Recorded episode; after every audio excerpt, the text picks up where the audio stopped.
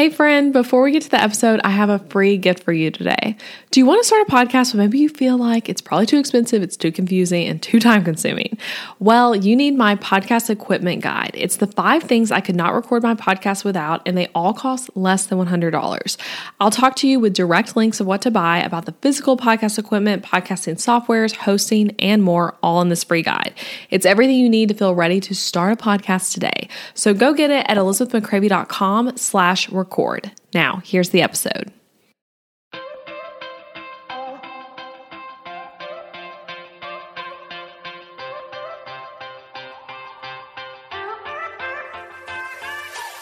Hey guys, I'm Elizabeth McCravy, a website designer and business coach for entrepreneurs, and your host for the Breakthrough Brand podcast, the show that's all about pulling back the curtain on how to actually build a successful business. I don't skim the surface around here. If you want a deep dive into the nitty gritty details of what it takes to run a successful business and stand out in a crowd, you're in the right place. After creating a multiple six figure a year website design business in my 20s, I'm ready to share everything I've learned and everything I'm still learning because I believe the keys to building a thriving business should never be a secret. Here you'll find episodes that are actionable, direct, and fun, like friends chatting business over coffee, and a fresh, honest take on the reality of being an entrepreneur. If you're ready to master online marketing, branding, website design, mindset, and business strategy, then this is the podcast for you. It's time to build your breakthrough brand. Let's do this.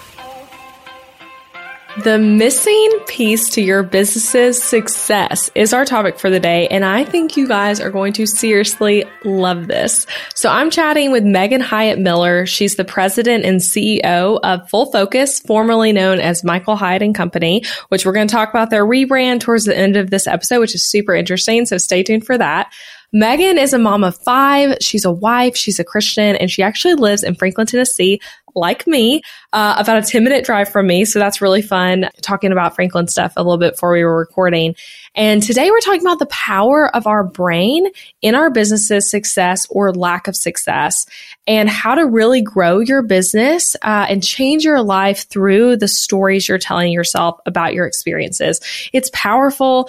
The stuff she's talking about is really powerful. And I just personally love, love this topic. I love the topic of growth and business and success and all of that. So some things we talk about today to give a little bit of a spoiler.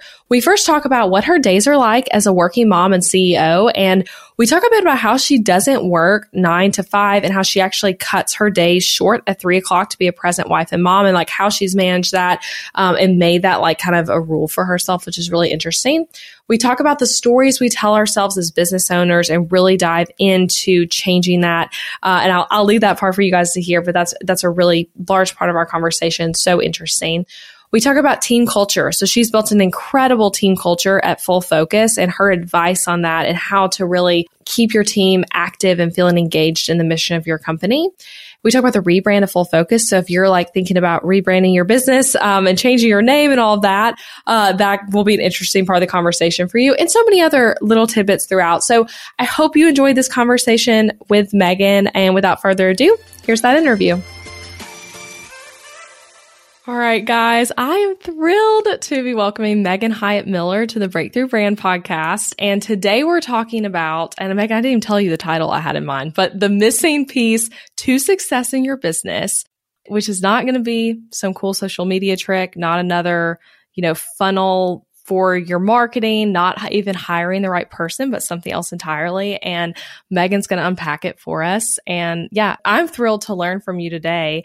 Um, so yeah, welcome to the podcast. And if you don't mind sharing um, who you are, what you do, and a little bit about you and your family. Well, Elizabeth, thanks so much for having me on. I'm really excited to be here and talk with you guys today. As you said, um, I'm Megan Hyatt Miller. I am the CEO of Full Focus, and we are a goal achievement company in Franklin, Tennessee. So you and I are, are close neighbors. Yeah. I think we're about 10 minutes apart, we found out. And we really help both individuals and teams, including small business owners, to close the gap between where they are and what they want to achieve both in their uh, personal life and in their professional life. And so we do that through our coaching. Uh, we have a coaching program for small business owners, and we also do that through our uh, full focus planner, which is a 90 day planner um, sold more than a million copies. So that that helps people in a really practical way connect their annual goals to their daily action. So we love that. We're also really passionate at Full Focus, and this is kind of lead in a little bit to my my personal story. We're really passionate about something that we call the double win, which is winning at work and succeeding at life.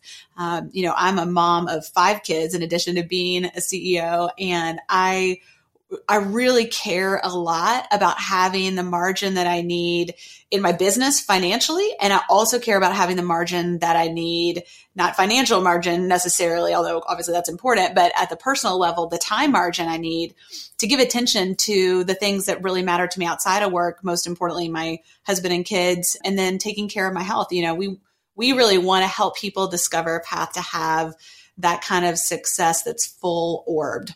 Yeah, and people who listen to the podcast for a while know that I'm like a huge full focus planner person. Yeah, so, and I love too the mission you said of like winning at work and succeeding in life too, and like Yes. how all that connects. Mm-hmm. And like I was telling you before that like you're you're like the years ahead of me in mom life and Yeah. in business life and all the things. But it's so cool that you you are the CEO of an awesome company um, that we all love, and then also mom of five and a wife. Like I- know every week's so different, especially like with right now you doing everything with the book. But like, what would you Yeah. say a day is like for you? Like, are you working from home? Are you in the office? Are you in a Yeah. lot more meetings? Like, when is family time? Like, what does this Yeah. life look like? That's a great question. Well, um, I generally go to work at nine in the morning and I have an office in my home, which probably about one day a week I work out of. Wednesdays is typically our no meeting day when we're not in um, book promotion season. And so that would be like a day that I might stay home. Um, we also have an office, which is primarily a co working space, but I have a, a nice private office here as well. And so I'll come to the office probably four days a week and I work from nine to three most days. Um, that's actually something that I started many, many years ago when my kids were young. I just, I decided I needed to have a hard stop at three. And, you know, one of the great things about being an entrepreneur is you can make some of those choices, you know, that w- might be more difficult if you had less autonomy. So I love, I love that because a couple of my kids have some special needs. And when they were little, it was really important to me to be able to be the one to pick them up from school, to be home with them after school, to do some of the therapies and things that they needed. They're older now. The kids that were young then, I, I do have a three year old as my youngest now. Um, but I still want to be home and present about from three o'clock on. And so we'll do, you know, homework at the kitchen island like everybody else is doing at that time of day if you have school age kids. And then we're having dinner as a family. Really is important to me to try to sit down at the table. You know, like last night, that looked like ordering pizza because I had a crazy day. But still, like, I just want to sit across from the kids and hear about their day and have those memories. So that's kind of a typical day. You know, I'm getting up in the morning, I should have said, and exercising and doing kind of a mm-hmm. quiet time. I'm a, a committed Christian. And so that's an important part of my day. And then I'm getting my full focus planner out and I'm planning, planning the day. So that's kind of a little sketch. That's cool. And I love what you're saying of like being able to stop work at three and Yeah. come home, switch Yes. gears. Do you feel like you had to fight really hard for that schedule? Like, do you know what I'm saying? Like, of like, it's like, Yeah. because being the CEO of this company, like, do you feel like Yeah. it's like, no, we need you here and it's Yeah. hard to make that happen? Well, no, actually, I don't. For me, first of all, I started this many years ago before I was a CEO when I was Yeah. the COO of the company. And my dad, Michael Hyatt, who's my business partner, was in the CEO role. And when he asked me to step into that COO role, he said, you know, hey, I want you to do this. I think it'll be great. You know, I think you're ready. And I was like, I think it would be great too. But I've got to put this constraint in place Yeah. because I, I'm not willing to sacrifice my family's needs for the business. And he said, Hey, if you can produce the results in that period of time, no problem. And so we kind of did it as an experiment, but then fast forward to 2020, we made that an option for our team as well. So our team works you know, kind of 30 to 40 hours a week in there and it fluctuates a little bit in, you know, depending on what's going on. But a lot of our team is also done at three. And, you know, it's interesting. We, we have about 60, 65% women uh, in our company. And I think it's just because we're so family friendly um, Yeah. that that's possible. Yeah, that's awesome. And I was telling you beforehand that I have a friend who works for you and Yes. he loves it there. And I Oh, can attest that He's- like the, amazing. yeah, the work life balance stuff though, I can like Yeah. see that even in his life. So Yes. Yeah, and I have some more questions for you that we can kind of come to at the end about Okay. team culture and stuff because I think there's so much to learn from you on that. Um, but yeah, okay, let's talk about though the missing piece to success in our business, which yeah. we haven't said what it is yet, but mindset is like what we're talking about today, mindset. which yeah, which I think for some people can kind of be like womp womp. Like I've heard that right. before, can even yeah. be the feel of that. Like I already know this, but I really just adore, obsessed with the lens you mm-hmm. guys are taking um, in the book Mind Your Mindset around how mindset impacts our success um, because yes. success does start with our thinking which if you guys are watching on youtube here's um, megan's new book which is absolutely awesome. So yeah i want to know though because like so we can use you know tools like full focus planner. We can buy really helpful business courses. We can listen to helpful podcasts. But then if we don't have our mindset checked in if we have like what you call you know the narrator telling us like yeah. the wrong things to listen to um we can't win in our business or in our life really yeah. so basically though i want to know to start um you know the tagline of the book is the science that shows that success starts with your thinking like let's dive into that yeah. um tell me more about, about that well this is really fun. This is a really fun book to write and to research for because you're right. There are a lot of people talking about mindset. And the reason that we decided that there needed to be another book on mindset is because it tends to be books that are you know, a little more psychological in nature or very densely scientific. And, you know, where like you and I would feel like we probably needed some kind of a PhD to be able to really understand what they were talking about. And so we thought, okay, we want something that is absolutely evidence based because this can feel like at some, some ways that it gets presented, it's kind of like woo woo or, you know, like, like the secret or something like that. And, and, you know, that didn't really resonate with us. I mean, we're, really serious business people and we're coaching business owners and executives. And we just felt like we needed to do a better job of figuring out the science and making sure there was really backing for some of these ideas. And what we found is there absolutely is. As it turns out, um, you know, our brain is expert at interpreting the events of our life, you know, and, and probably the biggest idea in the book is that there's what happens to us, you know, the, the, facts of a situation, things you could read in a doctor's report or a police report, that kind of stuff. And then our brain takes those facts and it's trying to give meaning to them. It likes to have certainty. That's the, the brain is all about safety and certainty. And so it gives us a story, you know, like maybe you had something happen in your business where your numbers were up by 25% one month and you got three new clients and the next month they were zero. Well, your brain is going to take the facts of those two uh, situations and try to say, well, what does that mean? Does that mean we have a recession? Does that mean your lead generation didn't work? Does that mean that, um, you know, your clients don't like you anymore? Like, you know, your brain is going to try to come up with something like that. And whatever the story is, and usually it's negative um, when it first pops up again, because it's your brain's trying to keep you out of danger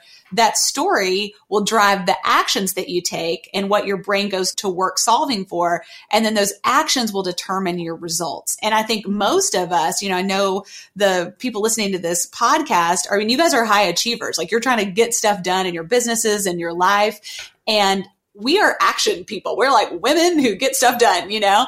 And that's awesome, except that sometimes our actions are not delivering the results we want. And what we need to do is go further upstream and say, okay, I need to recalibrate this story so that I can have access to solutions, ideas, um, you know, actions that are going to ultimately get me somewhere different. Yeah, I love that. And you're right about the action people. It's like, yeah. it can be so easy to like, and I do this in my business like I did this recently, even what you're describing, like you see data, like the basic information, like you were saying, like similar, like a police report or something. Yeah. And you're like, this means this. So I have right. to go do this and just rushing to it. Yep. Um, so you talk about in the book uh, the idea of the narrator yes. and how like us identifying the narrator is like really the first step into, you know, kind of solving this and taking better action in our mindset what is the narrator and like how do you how do you find, I love also by the way I love the uses of the narrator to describe this. It feels yeah. so like clear. But yes, dive into that for us. Yeah. Well, if you've ever felt like there was somebody talking into you to you in your head, you're not wrong. That's your brain. Uh, your brain is constantly interpreting the events of your life, like I said a minute ago. And what we've done in the book, Mind Your Mindset, is to call that the narrator. You know, it really feels kind of like a character in your head. And the narrator is trying, uh, though not always effectively to, to help you out by keeping you safe and keeping you out of danger and uncertainty and all that kind of stuff. And for most of us, we never learned growing up that there's a difference between what happens and what we say about what happens, which we would call our stories. And this is a really powerful idea. It's, it can be a little unsettling at first because you're like, oh, wait a second does this mean that like I can't know what's true? And we, we cover that in the book. You know, we do believe in mm-hmm. objective truth, you know, so it's not what we're saying. But there's so much of our life that actually is subjective that feels true, again, because our brain has this bias towards certainty and safety. And when we start realizing that the narrator is always going to serve up some kind of an explanation for why those things happened or are connected, then we can start to identify okay, what's the fact part of that and what's the story part of that? And is that story helping me get the results I want? Or is it actually holding me back? And there's mm-hmm. so much power in that. And that's why the first step out of three that we talk about in the book is to identify your story. Yeah. Yeah. And I mean, even thinking about that of how you said that there's the the facts of it and then what we say about it. Like people yeah. can all be in the exact same situation and have a different story, a different experience yes. with it. And even at different points in your life, you might interpret that same experience differently. Um, yes. Um, yeah. So that's the first step that you lay out is identifying the narrator and identifying the story. Is that what you said? Yeah. Identify the story. Mm-hmm. Identify the story. Yeah. So are you cool with walking through the steps? I'd yeah, love to go absolutely. through them. Okay, yeah. yeah What's the yeah, second step that people yeah, do? So the second step is to interrogate the story. And you know, I was thinking of those funny like old black and white movies where they're like down in a windowless basement, you know, the police officer and the the single bright light bulb, you know. Um, but in a way we want to do that with our own stories. And what I often say is we're not being judgmental, you know, when we interrogate it, because that, that image that I just gave, you know, can feel a little harsh. We want to have a lot of self compassion if you are a person who has begun to notice, gosh, a lot of the interpretations of situations that I'm noticing when I go to identify are really negative. Like, is there something wrong with me? Am I just a negative person or I don't have a growth mindset or something? It's like your brain is not actually wired for the growth mindset. That's a choice. You know, when we want to become open to possibility and get out of our comfort zone. That's an unnatural thing that we're doing that our brain doesn't really like a whole lot. And so you're always going to have that. You don't want to worry about the fact that it is negative. You just want to get curious about it. And so in the interrogation step, what we're trying to do is start to kind of shake loose the connective tissue between the facts and what we're saying about the facts. Because then we start to realize, oh, just because this feels true and feels like has it has a lot of certainty to it doesn't actually mean that it is true. And so there might be other interpretations. You know what could maybe some other interpretations be? If you were to ask your best friend you know tell her what you just experienced and say like how would you think about this? She might come up with some explanation because she doesn't have the same experiences in her past that's completely different and way more helpful. Um, I was actually coaching a group through this yesterday and I had them go through an exercise of saying, okay, if that's your story, if that's what you believe about this group of people, what actions would you take? And they were like, well, we probably wouldn't. They were talking about a collaborative project that they were working on. And they were saying, well, we probably wouldn't be very respectful. We probably mm-hmm. would look actively for the flaws in the solution that they were coming up with. We probably wouldn't really try and give it a fair shot what they came and presented to us. And it's so interesting because when you get clear on what the consequences are of this story driving your actions, it really amps up your internal motivation to say, okay, now let's go on to the third step was which is to imagine a better story because we need access to different actions that are going to lead us to different results. Yeah, that's awesome. And when you talk through like with those steps in the action of doing them like the interrogating, identifying, is that something that you know we sit down and journal about or yeah. go on a walk or process with someone like what would you say yeah. is the way you well, typically do it you know elizabeth there are a lot of different ways that you can do this and i think you'll find as you begin to try to build this skill that there are certain things that are going to work well for you and not others and so you're just yeah. kind of looking for you in particular what what's going to be a fit for you I will often do this on a whiteboard. Like if I'm working with a group, mm-hmm. like I was yesterday and coaching a group, I will do this on a whiteboard. Um, I think it can be helpful to have somebody else involved if you are really dealing with something where you're stuck. And we might want to come back to this later, but I used to have a debilitating fear of public speaking that I chose to face head on. And it's actually a big reason we ended up writing this book because what came out of that story informs a lot of what we teach now. Um, but like that was too big for me to do on my own. And I pulled other people in. On the flip side, you know, one of the things that we offer people as a bonus when they buy this book, and we can talk about that later too, but is a self coaching tool that's basically like a Mad Lib kind of form where you can print this out and you can walk yourself through this process. Um, so there, you know, that's like the simplest version, and then pulling in other people would be like the most uh, robust version. And you could certainly use a journal or something like that. But part of, I think, however you do it, you want to get it out of your head. Just going through it in your head is not as helpful as putting it outside of yourself, literally and figuratively in some way, whether you're talking it out, whether you're writing it out or you know you've got somebody else helping you a therapist or a coach or a friend or something like that it's really good to get it just like outside of your head yeah because yeah when it's just in your head you almost can't even see yes. like what is this story what does right. that actually mean for me and all that. And you also get back on the taking action too quickly. That's just in your head. You can almost just be like, all right, I thought about that for five minutes. Let me keep going. Right. Um, well, yeah. and the thing you really don't want to do, and this is tempting uh, at the beginning of starting to build this skill set of self awareness, is that you can be tempted to go from identifying your story to leapfrogging over the second step, which is interrogating your story just to the imagining part. And I think that, you know, we've all heard about like affirmations and that kind of a tool. And the problem with just using affirmations, like you just come up with a new belief or a story that you're going to kind of repeat over and over to yourself is that if you don't interrogate the original story, your brain, it's like you've almost got to like convince your brain to take its like white knuckled fingers off of the story and you've got to shake it loose so that it can see that there's another option. And if you skip that middle step, your brain just kind of dismisses it and you will find in, at least in my experience uh, as a coach and also with myself that you you know, you don't really get your brain on board in the way you need it in that scenario.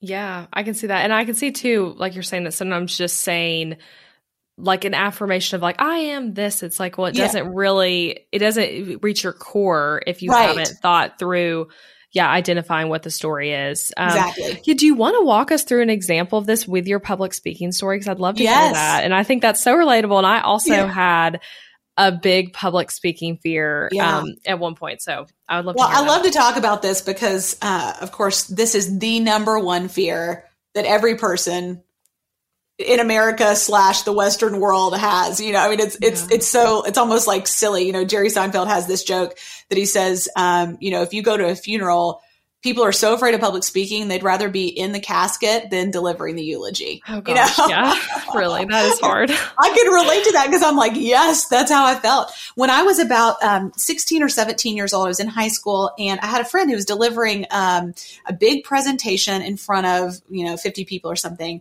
and she got extremely nervous basically, you know, had a panic attack, ran out of the room crying. I found her in the bathroom, just you know, tears streaming down her face. And unconsciously, I developed a story at that time because part of what your brain is doing is it's using your past experiences to try to safely predict what's coming in the future so you can avoid danger. And my brain got this story that speaking was dangerous, that it could definitely lead to public humiliation and losing control of my body, which just sounded like the worst thing I could possibly imagine. And so, you know, I'm a teenager at this point, but I've fast forward into my 20s. I'm building my career into my early 30s. And I, all through that time, I mean, it got to the point where I could not read like Bible passages or book passages in a small mm-hmm. group that I was in. I would pass to the next person. I avoided all kinds of professional opportunities where I might have to speak in any way, like to a board, um, to, you know, to give a presentation to some kind of group of stakeholders. I mean, not talking like speaking, speaking on stage, like just talking out loud and up in front of people was terrifying to me. And so um, it got to the point I was I was working in our business And nobody knew about this, by the way, Elizabeth. This was like oh. top secret. My husband knew, not my, not even my dad knew. And came to the point where I'm now COO. Our team says, Hey, I want to do this live event. Um, we're going to, it's going to be amazing. We're going to have 800 people. And it's so funny. You've never keynoted before. I think you should, you should yeah. do a keynote. And inside I'm like, Oh my gosh, I'm going to literally die, but I can't say no. Or I like kind of have to walk away from my career at this point. And so um, I I was on a business trip shortly thereafter, and I'm sitting in the gate at, in Chicago at American Airlines, tears streaming down my face now, texting a friend and saying, who's a speech coach, and saying, I have to face this once and for all. Like, mm-hmm. I'm not willing to let my life be small because the actions that I had taken because of that story, they just kept becoming more and more and more confining. And my life was more limited and my potential was more limited. And I knew that. And it just felt like this is out of date and old. And so I started working with her. I got a life coach. I got an anxiety coach. I had medicine from my doctor should I need it, which I didn't end up using. And for six weeks, I mean, I just kind of went right into the eye of the storm and rewrote that story literally on a yellow legal pad with a felt tip mm-hmm. pen. I rewrote what I wanted my experience of speaking to be when I stepped onto that stage in front of 800 people. And, you know, Elizabeth, honestly, the night before when I went to do a sound check, you know, you go when you speak like that, you go the day before and they check your microphone and make sure the slides are working and all that stuff. Oh. I had a panic attack on the way home. I mean, I just, I was sobbing, hyperventilating. But what was amazing, I woke up the next morning, I had a little, you know, flash of today's the day. And later that morning, I got up on the stage in front of 800 people and it was amazing. It played out exactly like the story that I had written. And that's because I changed my identity in that story. I changed my relationship to speaking and I took very different actions than I had ever taken in my life to get to the place where that was the reality. And, uh, you know, that's what we want for our readers. We want you to have that experience. Maybe it won't be that dramatic. I hope for your sake it's not, but that's what we want. Yeah, that's, I mean, that's a powerful story. And I love how you were saying that, like, yeah, I wrote down that your potential was limited by this, right? And I yes. think so many people listening, I mean, gosh, it might not be, like you said, as big of a thing as speaking right. at an event, but it could be that, like, you're so afraid to post a reel on Instagram because yeah. people might not like it. You know, right. things like that, even holding you or back. raise your prices. You know, yeah. like you've gotten to the place where now it's time. You know, let's say you're a photographer and you've got more business than you can handle, and you're thinking, I should probably raise my prices, but what if everybody thinks that I'm, you know, arrogant or I've gotten too big for my britches or whatever, you know? And those that those are the stories that can keep us held back, you know? Yeah. I love that. And you having that clear vision that you wrote down. Yes. Making such a big impact. In this episode, you've heard Megan and I talk about the full focus planner. Guys, it's awesome. I've used this quarterly planner on and off for years in my business and I absolutely love it. Even as a digital calendar person, I really find this physical planner to be the perfect complement to the digital calendar to really help me nail down what I'm doing each day. If you want to check out the full focus planner yourself, you can go to elizabethmccravy.com slash full dash focus to shop the planners through my affiliate link and get 10% off your first order. And in addition to that, if you're listening to this episode around when it airs, come over to my Instagram account where you can enter to win a copy of Megan's new book, Mind Your Mindset. It's really easy to enter. Just go to the post that looks like me and Megan's faces talking about this episode, and you can enter to win a free copy of this amazing book. That's at Elizabeth McCravy on Instagram and elizabethmccravy.com slash full dash focus. And both those links will be in the show notes as well. Now, back to this incredible episode. I'm curious when you were going through that and like when you got to the point where you're like, I'm hiring people to help with this and I'm like taking this seriously. This is something I'm going to overcome. Because you are someone who teaches other people, were mm-hmm. you thinking at the time, this might be something I write a book about? Or this might be something I teach on or talk about on my podcast? You know, did you think no. that at all? Okay. Oh my gosh. No, I was just trying to make it. You okay. know, I, no, I never thought that because I mean, it really felt like a risk. I really didn't know. I thought mm-hmm. either I'm going to do this or I'm going to die trying. You know, that, that's kind of how it felt. I would have never imagined that it would be such a profound moment in my life that it would, that would be something that would be the basis of a book. You know, I think that yeah. what's been beautiful, and I think this is part of what's important to remember about our stories, is that there are going to be people in your lives on the on the other side of you uh, identifying your story, interrogating it, and then um, imagining something new and really living into that place. I promise you, you're going to meet people who are facing the same thing. And because of your story and because of what you are willing to confront, and, and, and that doesn't, that sounds kind of negative. It could be just, you know, going to the next level, not even a bad thing, yeah. but just like, how do you get a breakthrough to go to the next level? They will try things that they wouldn't have tried before. I've had so many people reach out to me. I've told this story now, you know, many times publicly. And they say, you know, gosh, I, have been terrified also public speaking my whole life. Mm-hmm. And I thought, well, if she could do it, I can do it, you know? And, and all of a sudden it's like sometimes there are stories that are so entrenched for us that we can't actually imagine something better, you know? And I think that's where bringing other people in is, we talk about this in Mind Your Mindset is so helpful, whether that's a coach or a therapist or, you know, there's formal, informal ways to do that it helps your brain almost like borrow somebody else's more empowering story in a way that yeah. gives you the boost you need to get where you want to go. Yeah, and vocalizing, like you were saying, that no mm-hmm. one knew except for your husband that you right. were so afraid of this. Yeah, being able yes. to tell that story and share it with someone is very impactful. Yes. So when you wrote on that legal plaid, your story, like I'm, I'm wanting to kind of visualize that. Was it literally like I am on stage and it is like, yes. how are you like what was the yes. voice you were writing in? Yes. I mean I'm writing it in the present tense. Okay. Um and like it's happening right there. So I'm I'm living into that story. I'm talking about the preparation that I've done. I'm talking about how I'm feeling. I'm talking about what it feels like to connect with the audience and what's at stake with the audience. I'm talking mm-hmm. about I have a voice and I deserve to be seen because I think kind of a secondary story besides it's all, you know, all the danger stuff was that I wasn't worthy of taking up that space on the mm-hmm. stage and sh- having a message that was worth sharing, just kind of that imposter syndrome.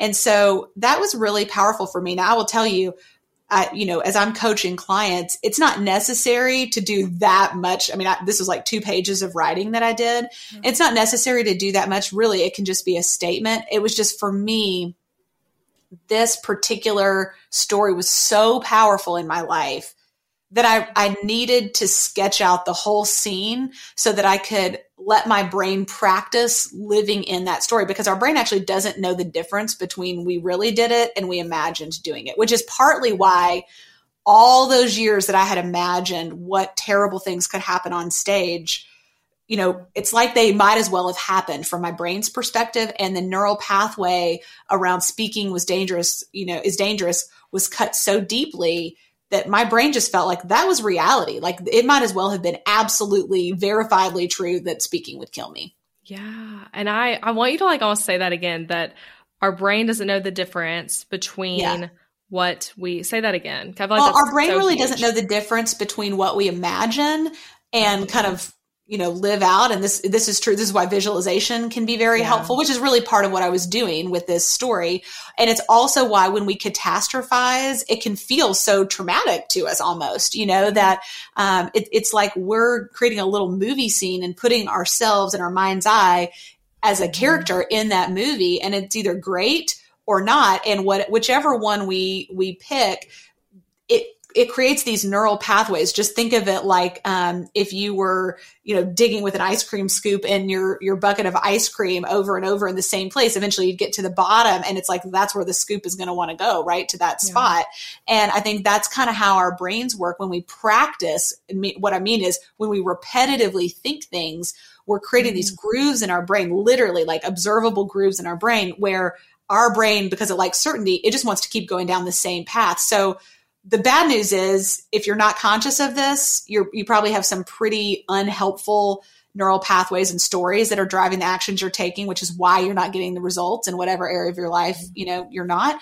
The positive thing is you can actually train that narrator in your head by going through this process of identifying your story, interrogating your story, imagining a better story, you can actually create new neural pathways and make that narrator your ally instead of feeling like, ah, this, this narrator in my head is my enemy. You know, it's actually, it can be not your enemy, but it has to be trained like, you know, a little puppy. yeah. Oh, I feel like I'm going to have to re-listen everything you just said when we air this because I is so good. And it is like such a good reminder that like, the story we're telling ourselves matters. Yeah. Um, it affects our success in huge ways. And I, I really do think like as business owners, um, even those of us, like you're saying, who are high achievers and we're focused and we have big goals, yep. um, and we know what we're working towards, it can be so easy to subconsciously even have these stories that we're telling ourselves that are affecting the way we show up, affecting the actions we take, yeah. and, and ultimately the success of our business. I think that's really true. And, you know, this is, this is kind of like a hard reality. Um, but the quality of our lives in many ways is going to be determined by the quality of our stories. And if you think of somebody that you admire professionally and you think, gosh, that like that's what I want to do. Like I want to get to the place where I can do that. Um, besides just, you know, skill stuff and experience, the real difference between you and the person that you admire and want to, you know, kind of aspire to that level with the difference is their thinking I, they think about their business about their personal life about success differently than you do. It's usually not talent that's the difference maker. It's not experience. It's really thinking and having the ability to master your own thinking that enables you to succeed in spectacular ways. I mean, I think sports is such a great example of this that oftentimes the best athletes are not, you know, the first uh, round NFL draft pick or something. It's sometimes it's that guy's the last guy that gets picked who turns out to be the biggest star because he was able to take a hold of his thinking uh, in a way that the other guys with more natural physical talent were unable to or chose not to. Yeah, I love it. And I want to encourage people to definitely pick up the book. Um, before we keep going on book stuff though, and, yeah. and this whole conversation about mindset, can we pivot a little bit to team stuff? Sure. Um, so I know, well, I have two questions on, on the team stuff actually, um, and within just full focus. So first, uh, full focus is like the new-ish name of your yes. company was yes. Michael Hyatt and Company. Yes. Um, what was the rebrand like? Like the decision to do that and the process, yeah. like how that all that had come about? Well, it was a lot of fun and it was really fascinating to see how it unfolded internally. So yeah. You're right. We have been Michael Hyatt and Company. My dad, Michael Hyatt, is the founder of the company, and we were very personality um, oriented for many years. And as we moved toward kind of our succession plan, so he is still um, heavily involved in the business, but he doesn't have an operating role. So he's creating content, he's speaking on behalf of the company, and then of course we are co-authoring books together and you know coaching and so forth. And what we realized was we, as a part of the succession plan for me to become the CEO, we needed to move the business for the sake of longevity toward a less personality oriented brand. We really wanted to take the intellectual capital that we had built in our intellectual property and have that be the thing that we stood for, not Michael Hyatt as a person, you know? And so we've been moving in that direction. Um, and we also had several brands that we felt like we're standing alone in a way that in the market we're a little confusing. So we have the full focus mm, planner, yeah. we have our coaching program, business accelerator. Those are the two primary pieces. And over the years, we've sold or um, kind of sunsetted a number of other things along the way. And so, as we thought about this, um, the, our marketing team, led by Courtney Baker, who's now our chief revenue officer, she came and did a presentation to me with her team and they presented three different options. And the last one they presented was this idea of moving to full focus and away from michael hyatt and company. And it was a pretty risky move on their part. Like that wasn't what i what any of us thought we were going to do. That wasn't what i had charged them to come and present to me. Mm-hmm. and so they were really bold in that they presented this at the end and they they uh, presented such a compelling rationale for how this encapsulated everything that we did, how it set us up for the longevity of the brand in you know decades to come, um, and and what the benefits of not being tied to my dad's name would be. And it was just like absolutely persuasive you know and they had worked with uh, our internal designer external consultants on that to come up with all this. And I think it was the hardest for my dad for about 24 hours. He wasn't in that meeting. Um, and so I, I kind of like made a leadership mistake. You know, you shouldn't do this with your business partner. I just sent him the video of the meeting, not really thinking about the emotional impact. Cause like I'm thinking about it just very business. Yeah. Meanwhile, it's like literally his name, you know, like yeah. taking your name off the business is what we're suggesting. So it was kind of funny because, you know, he said I had to take a deep breath and, and, you know, for about 24 hours, my feelings were hurt for a second, but then he's, he really got to the place about 24 hours later of, this makes so much sense. And, and on the other side of that, I'm so proud of where we are, what this makes possible for the future. And I just think it's clearer to our audience who we are and what we provide. Because a lot of people who buy our full focus planner, they come in and have never heard of Michael Hyatt. You know, they bought it because yeah. they saw it on a Facebook ad or something. And there's no, it, it, was actually becoming a hurdle to get over when we were being introduced to new customers and new audience members. Yeah, I love that for you guys. I do think it's a good move and a lot more yeah. clarity there. How how many like months process was it from the moment you guys are like, we're going to change the name to like, hey, it actually is announced? Oh, probably three or four months, I think. Okay. Yeah. Pretty fast. You know, nice. a lot, yeah, a lot of that design work had already happened. So that was okay. easier. What was really a big part of it for us was going through what we call cascading communication. This is something we uh, have developed and practiced uh, for a long time, but it's the idea that when you do any kind of change management, like you've got some big announcement, you're rebranding, you have a new website, you're changing your services or your pricing, you know, whatever that kind of stuff is, that you need to have a very thoughtful plan of how you roll this out um, mm-hmm. sequentially so that different groups of stakeholders that are kind of hierarchical, you know, it's like your business partner would be the closest stakeholder. And then after that, maybe you have some other employees, maybe you have a leadership team above them. And then you have certain you know tiers of clients or external relationships you have clients you have vendors things like mm-hmm. that industry peers you know you want to to roll out that information so that nobody feels like they got informed too late or somebody that was um, subordinate to them found out before them or it impacted them personally and they didn't get a, the chance to ask questions you, you just want to you want it to feel really professional and nobody gets surprised in a negative way along the way mm-hmm. so it took that was the hardest part was just rolling that out to each group of stakeholders very thoughtfully and intentionally um, along the way. And that, that was probably at least a month long process. Okay. Yeah, that's cool. I mean, it's so interesting because I know a lot of listeners have gone through name changes. It's funny yes. for me, I changed my name to my name oh. after a different name. So it's uh-huh. like I've, I've done the literal reverse of that. Yeah, yeah, um, but yeah. I can see how yeah, that makes so much sense. Um, mm-hmm. I also wanted to ask you about team experience and team culture. So mm-hmm.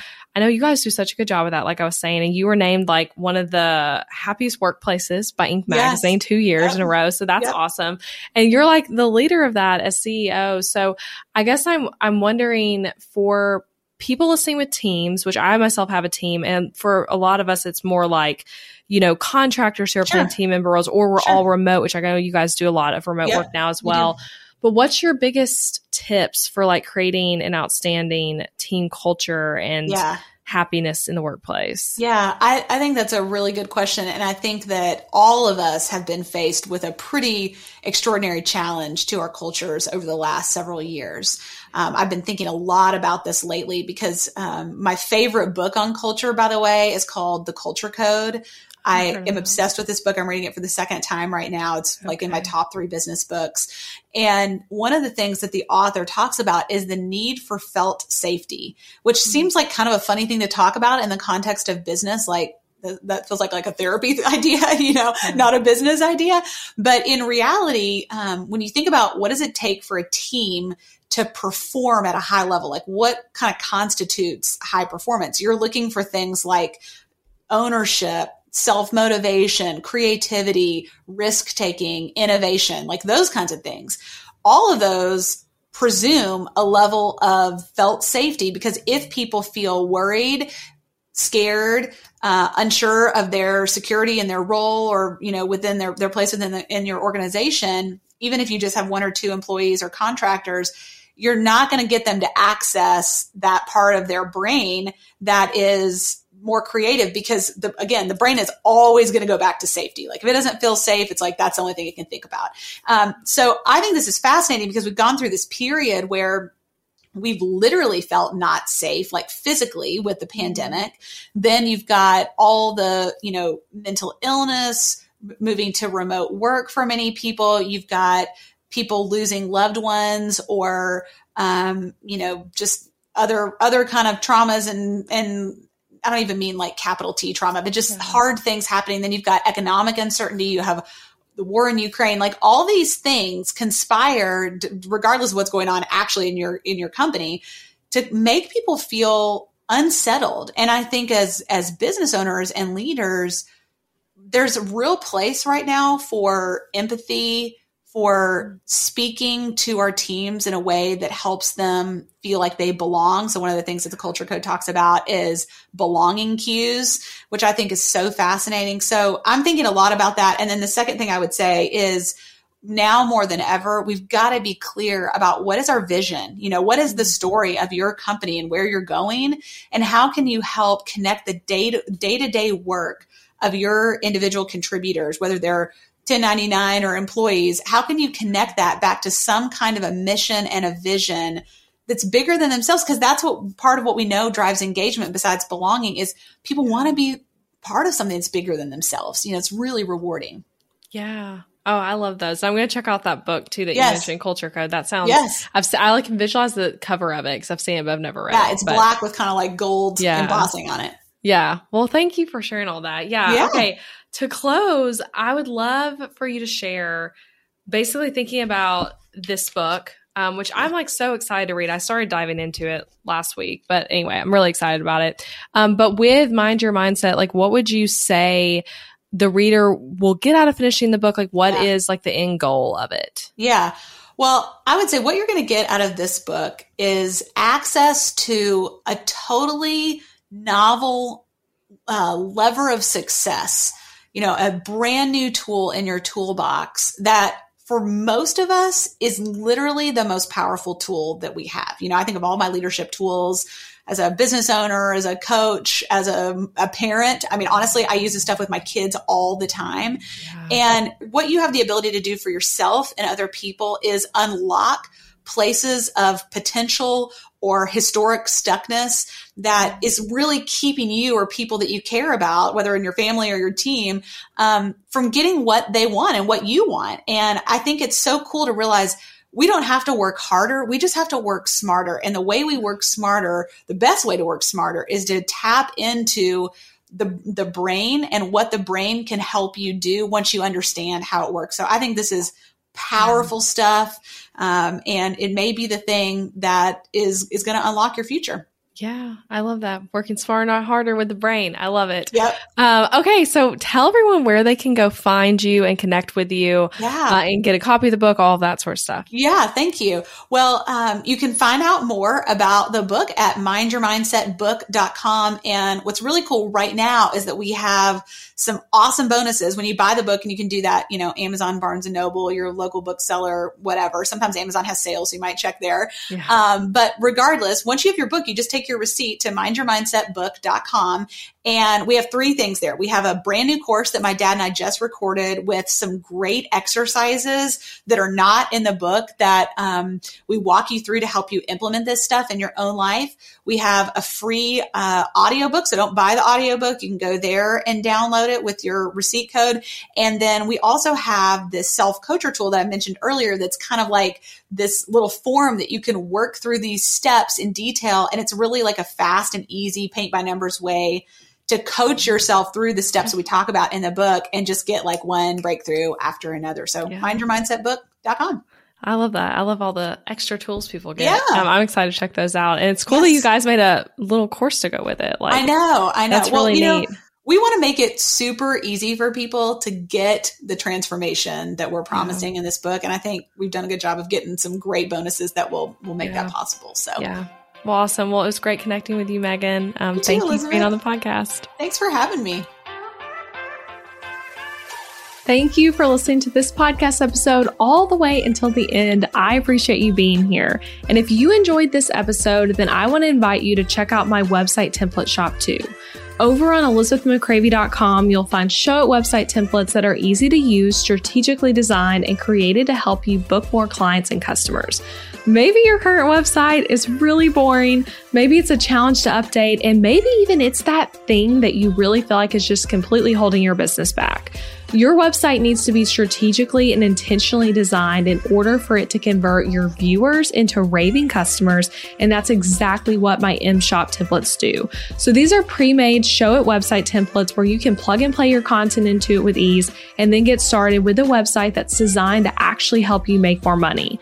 These templates are designed to be SEO friendly on the back end, and they're not just pretty, but they are very strategic and with all the strategies I teach on this podcast. And best of all, they're easy for you to set up all by yourself. So shop them at elizabethmccravy.com slash shop and come join the M Shop family of hundreds of happy customers. And as an added perk, you can use the code BB podcast at checkout to get 10% off any template as a thank you for being a part of the podcast family. So that's BB podcast for 10% off any template over at elizabethmccravy.com. And if you love this podcast, don't forget that you can subscribe on Apple Podcasts so that you never miss an episode and leave a rating and review for the show wherever you're listening. Share it with a friend, share it on Instagram or Facebook. That's a great way to support the podcast and get the word out. All right, I'll be back next week with another new episode.